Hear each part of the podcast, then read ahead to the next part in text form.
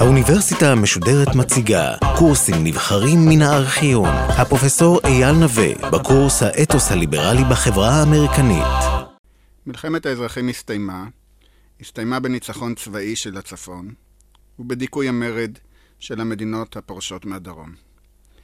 עכשיו יש דילמות, עומדות דילמות בפני האומה לאחר המלחמה.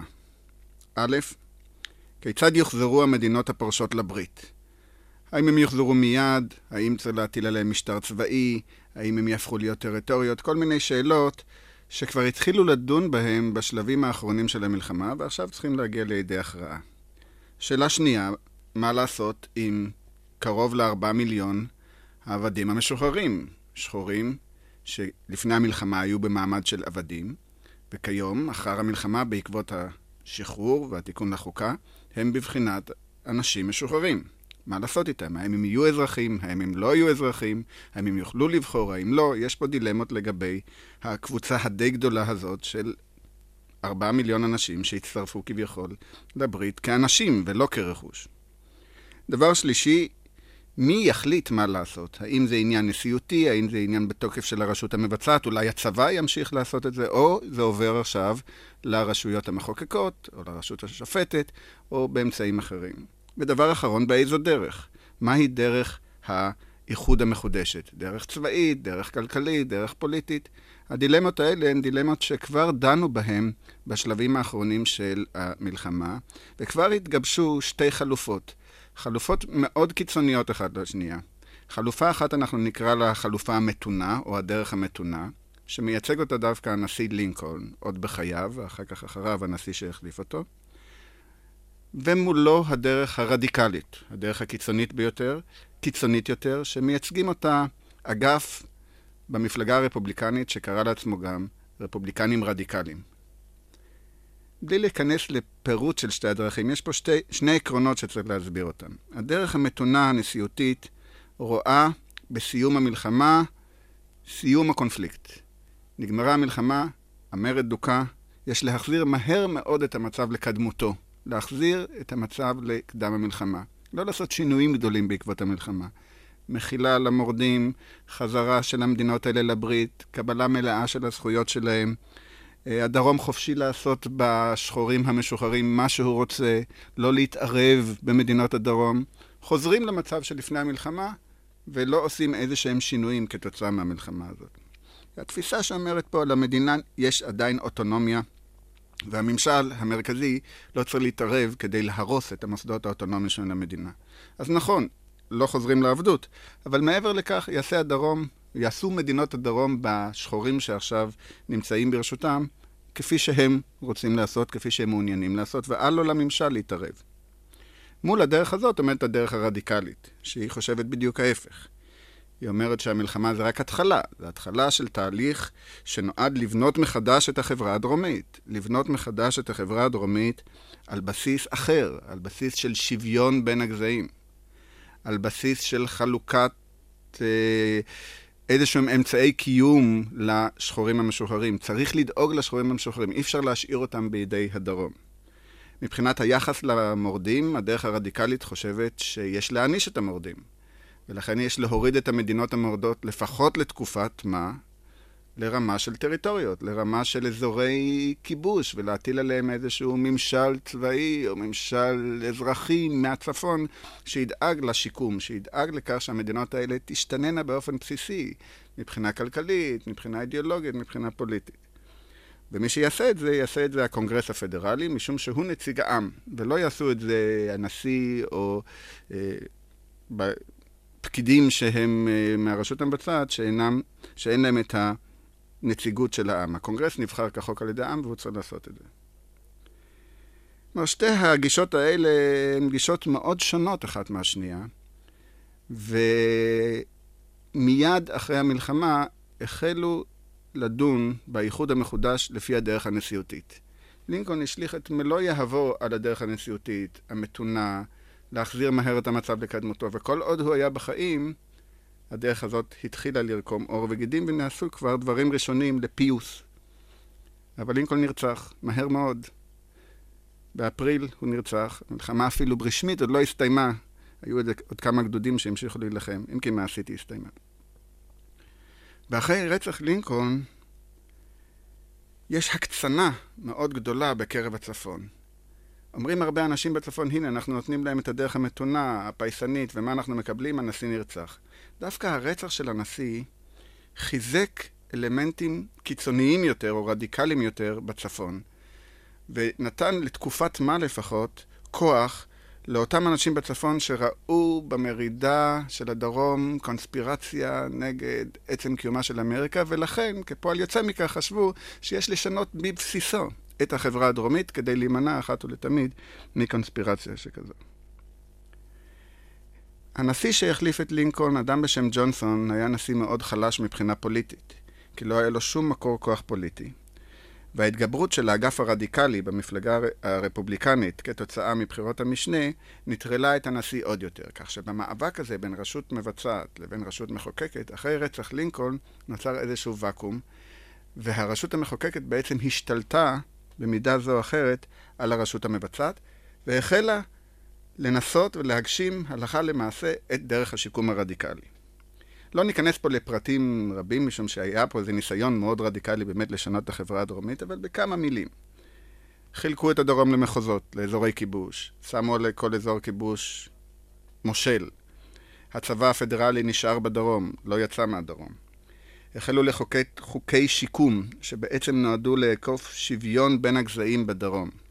חוקי השיקום האלה למשל קבעו שיש להקים לשכה לעבדים משוחררים במימון פדרלי, ואחר כך לחייב את הדרום ללמד את העבדים האלה לקרוא ולהפוך אותם לאזרחים.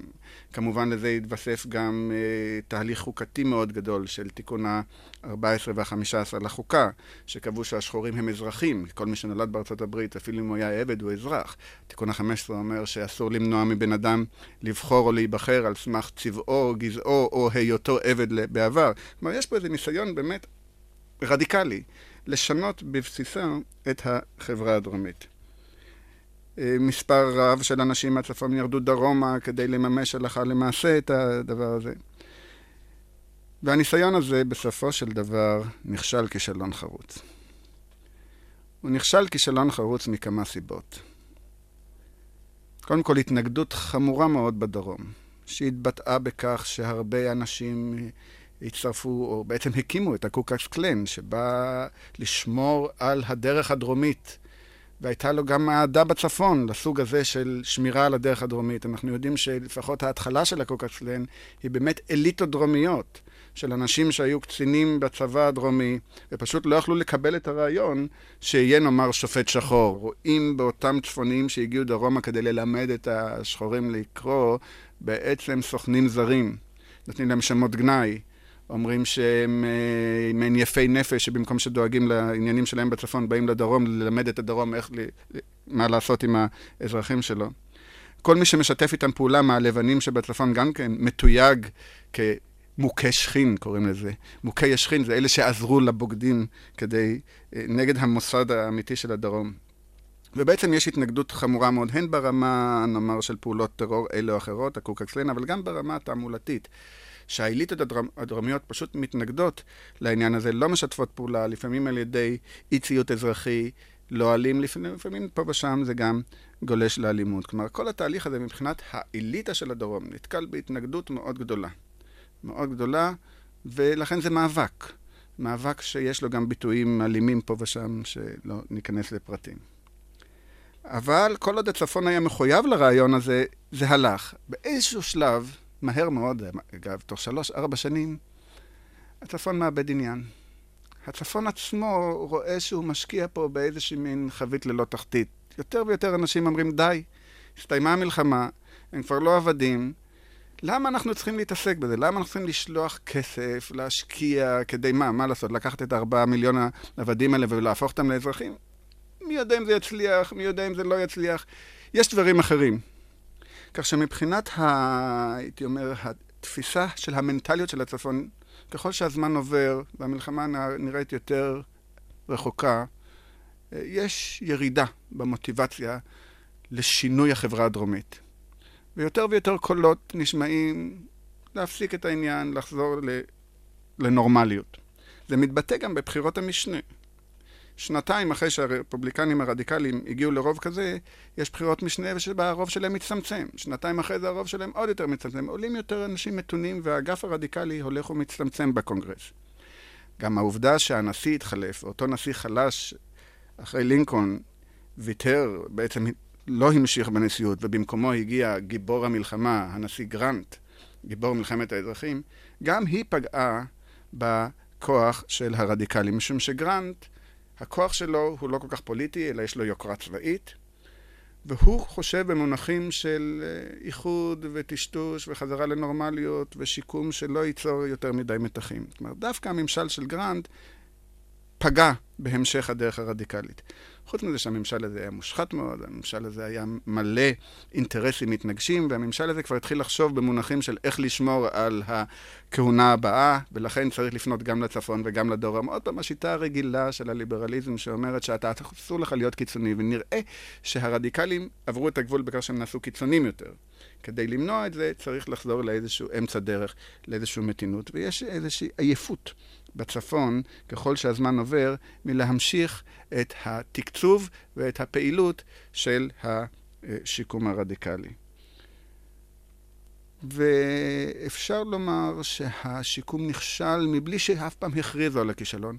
לאט לאט, מדינה אחרי מדינה חוזרת לברית, מבלי שהיא עומדת בקריטריונים שהרדיקלים קבעו. אה, הממשלים השונים מתפרקים. אה, באיזשהו שלב גם הנשיא גרנט ואחר כך הנשיא הייז רוצה איזושהי תמיכה של סנטורים דרומים ומבטיח להם לסלק לגמרי את הצבא הפדרלי מהדרום אם הם יקבלו את התמיכה. כך ששיקולים פוליטיים נכנסים פה ובסופו של דבר לקראת אמצע שנות ה-70, לקראת סוף שנות ה-70, אין זכר לניסיון הרדיקלי של שיקום שישנה לחלוטין את פני החברה הדרומית. נכון, יש תיקונים לחוקה, התיקונים האלה ברמה הפורמלית נרשמו ואי אפשר לשנות אותם, אבל מעבר לזה, בעצם הצפון עוזב ונותן לאליטות הדרומיות לחזור למקורות הכוח שלהם, לעמדות הכוח שלהם, ולנהל את עניינם כרגיל. ואפשר לומר שכישלון הדרך הרדיקלית הביא בהכרח לניצחון הדרך המתונה, איחוד מחדש בדרך המתונה, מה שנקרא, כן? בדרך שבעצם לא שינתה באופן מהותי את המבנה של הדרום, ולא שינתה באופן מהותי את מצבם של השחורים בדרום. כן, הם לא עבדים, אבל מעבר לזה אין שינוי מהותי. והתוצאה של הדרך המתונה הזאת מתבטאה בכמה מישורים. קודם כל, כמעט בכל מדינות הדרום הוקמה מערכת של משטר אפליה גזעית לגלי. היינו חוקים שונים לצבון, ללבנים ולשחורים. משטר שאפשר לראות אותו דומה לאותו משטר אפרטהייד שקיים היה בדרום אפריקה עד לשנים האחרונות. קוראים לזה חוקי ג'ים קראו, לא על שם בן אדם קונקרטי, אלא על שם איזשהו גיבור מיתולוגי דרומי שאף אחד לא יודע את המקורות שלו. זה נעשה בעיקר במקומות ציבור, בבתי עסק, במסעדות, בבתי ספר, בתיאטראות, בכל מקום ששחורים ולבנים אמורים להיות אחד ליד השני, צריך לקבוע תקנים ותקנות שיפרידו ביניהם. כלומר, אוטובוס, שבו יש גם שחורים וגם לבנים, הלבנים ישבו בחלק הקדמי של האוטובוס, השחורים בחלק האחורי. אם האוטובוס מלא, יקומו השחורים ללבנים. אה, כל מיני אה, חוקים שכאלה. כמובן שבתחום החינוך הדבר היה חמור ביותר וחזק ביותר. אין דבר כזה אינטגרציה בין שחורים ללבנים בכל הרמות של אה, בתי הספר. יש בתי ספר של שחורים, יש בתי ספר של לבנים. דבר נוסף שחוקי ג'ים קרו קבעו, הם בעצם רוקנו מתוכן את התיקונים לחוקה שהבטיחו זכות בחירה לשחורים. על ידי כל מיני תרגילים שאחד מהם למשל אומר, כן, אנחנו לא נשלול את, חוק, את, את זכות הבחירה של שחור בגלל צבעו או גזעו, אבל אנחנו יכולים לשלול את זכות הבחירה מאדם שלא יודע לקרוא. אבל אם סבא שלו היה אזרח, אז לא נשלול ממנו את זה. היינו לבנים שלא יודעים לקרוא, לא נשלול מהם. כל מיני תקנות כאלה שגרמו לכך שיותר מ-70% מהשחורים לא בחרו, ורבים מהם עדיין לא בוחרים. זה איזה דפוס שהשחורים ככה אימצו. הם לא בוחרים, כי כל המערכת הזאת לא שייכת להם. בהתחלה, למעלה מ-90% מהשחורים לא בחרו, וכך נוטרל בכלל הכוח האלקטורלי שלהם. שלילת זכות הבחירה, למרות התיקונים בחוקה. דרך פנטסטית שהלבנים בדרום אימצו כדי לעקוף, לעקוף את התיקונים בחוקה ובכל זאת לנטרל אותם ולבטל אותם. לזה כמובן צריך להוסיף את האפליה החברתית והכלכלית, שמנעה כל מוביליות חברתית מהשחורים, והנציחה בעצם את הבורות שלהם ואת הבערות שלהם. כי מה זה בית ספר שחור? שינוהל על ידי מורים שחורים. איך מורים שחורים יכולים לתת רמה מסוימת של איכות אם רובם לא יודעים לקרוא ולכתוב? מנציחים פה שתי מערכות שהפער ביניהם הוא אדיר. איך שחור יכול להיות uh, פתאום uh, בעל עסקים? להלכה הוא יכול, אבל איך הוא יתחיל את העניין אם אף אחד לא נותן לו איזושהי תמיכה? אם אף אחד לא מלמד אותו חוקים בסיסיים או תקנות בסיסיות בתחום הזה שנקרא כלכלה או בניית עסק. בעצם, איך שחור ירכוש רכוש? אוקיי, הוא עכשיו, הוא עצמו לא רכוש, אבל איך הוא יכול לרכוש רכוש אם הוא לא אה, מקבל איזושהי תמיכה? ובעצם השחורים חזרו לרמה של אה, עבדים מבלי שהם קראו לכך עבדים. אה, הם המשיכו לעבוד את האחוזות הגדולות, קיבלו משכורות רעב, ישבו באותן בקתות למרות שלא הוגדרו רכוש, ובעצם חיו באותן קהילות כפי שהם חיו קודם. והפער הלך והונצח. כמובן שחלק מהאליטות השחורות וכמה מהפעילים הלבנים בצפון התקוממו נגד העניין הזה וניסו בדרכים שונות לבטל את זה, בעיקר בדרך המשפטית. וזה אפשר לומר שלאורך כל המאה ה-19 יש ניסיונות לבטל את חוקי ג'ים קרו, אותם חוקי אפליה בדרום, אבל הניסיונות האלה לא מגיעים להצלחה רבה. קודם כל גם חסר המימון וחסר הכסף וחסרה התשתית שתריץ את הדברים האלה, כי הדברים האלה לא נעשים מעצמם. גם רוב הקהילה השחורה היא די אפתית. כלומר, לא שהם אהבו את חוקי ג'ים קרו, יש התנגדויות רבות, אבל ההתנגדויות לא מקבלות ביטוי פורמלי של איזושהי פעולה במישורים הפורמליים, משום שרמת החינוך והתרבות והידיעת קרוא וכתוב של השחורים היא עדיין מאוד נמוכה.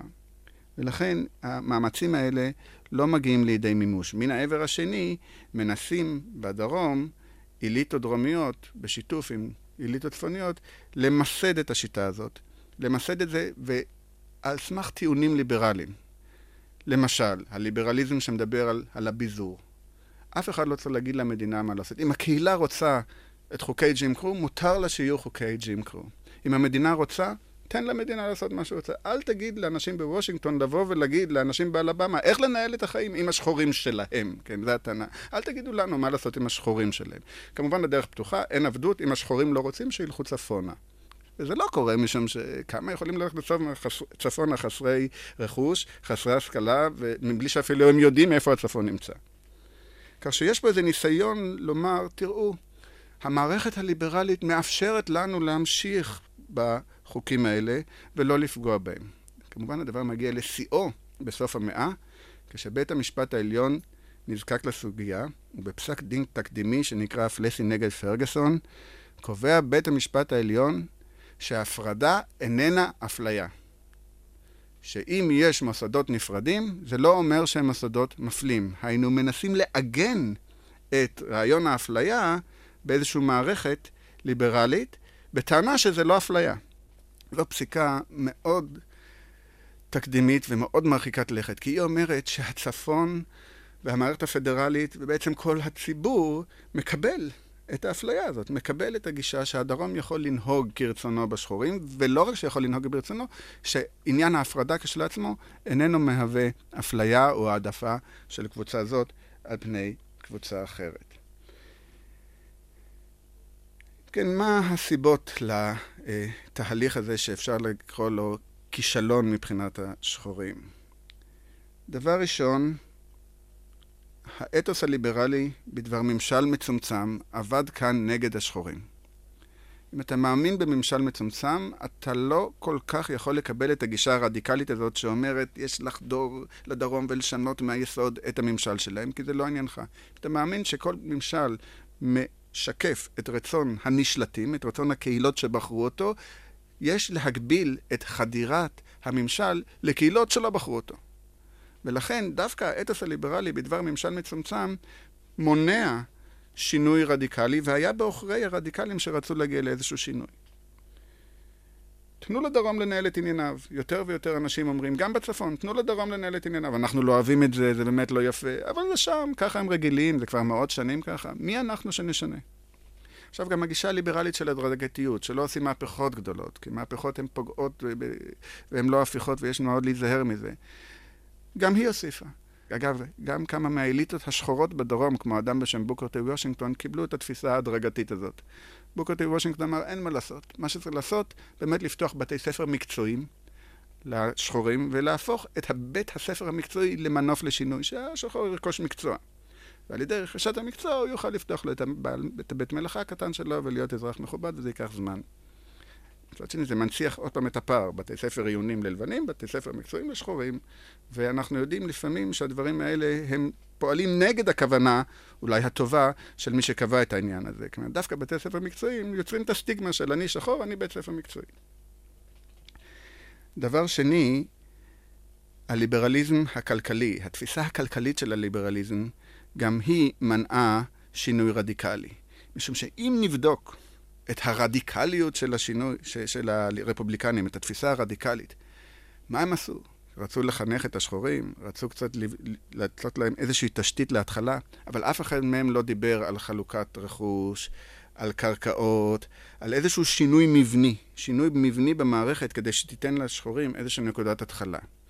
ואפילו הרדיקלים הגדולים ביותר נעצרו בעניין הזה, לא חילקו אדמות, לא חילקו רכוש, ועם כל הרצון הטוב ללמד את השחורים לקרוא, ואולי גם ההצלחות פה ושם, לא נוצרה שום תשתית של מעמד בינוני שחור שיכול להפוך את זה למנוף להצלחה. כמובן, דבר שלישי, זאת המערכת הפוליטית הליברלית שמדברת על מפלגות קואליציוניות.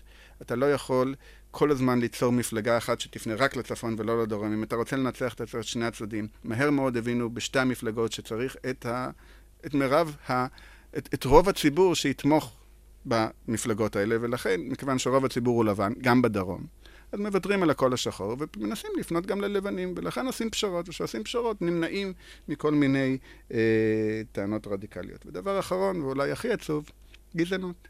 גזענות כחלק בסיסי, כחלק אינהרנטי מתפיסת עולם לבנה, הן בדרום והן בצפון. גזענות שמנעה בכלל חשיבה על חברה של שוויון גזעי. זה לקח עוד מאה שנה עד שאותם שחורים שהשתחררו מהעבדות בתחילת שנות ה-60 של המאה ה-19, יגיעו להישגים גם של שוויון זכויות פורמלי, שוויון זכויות להלכה, בשנות ה-60 של המאה ה-20.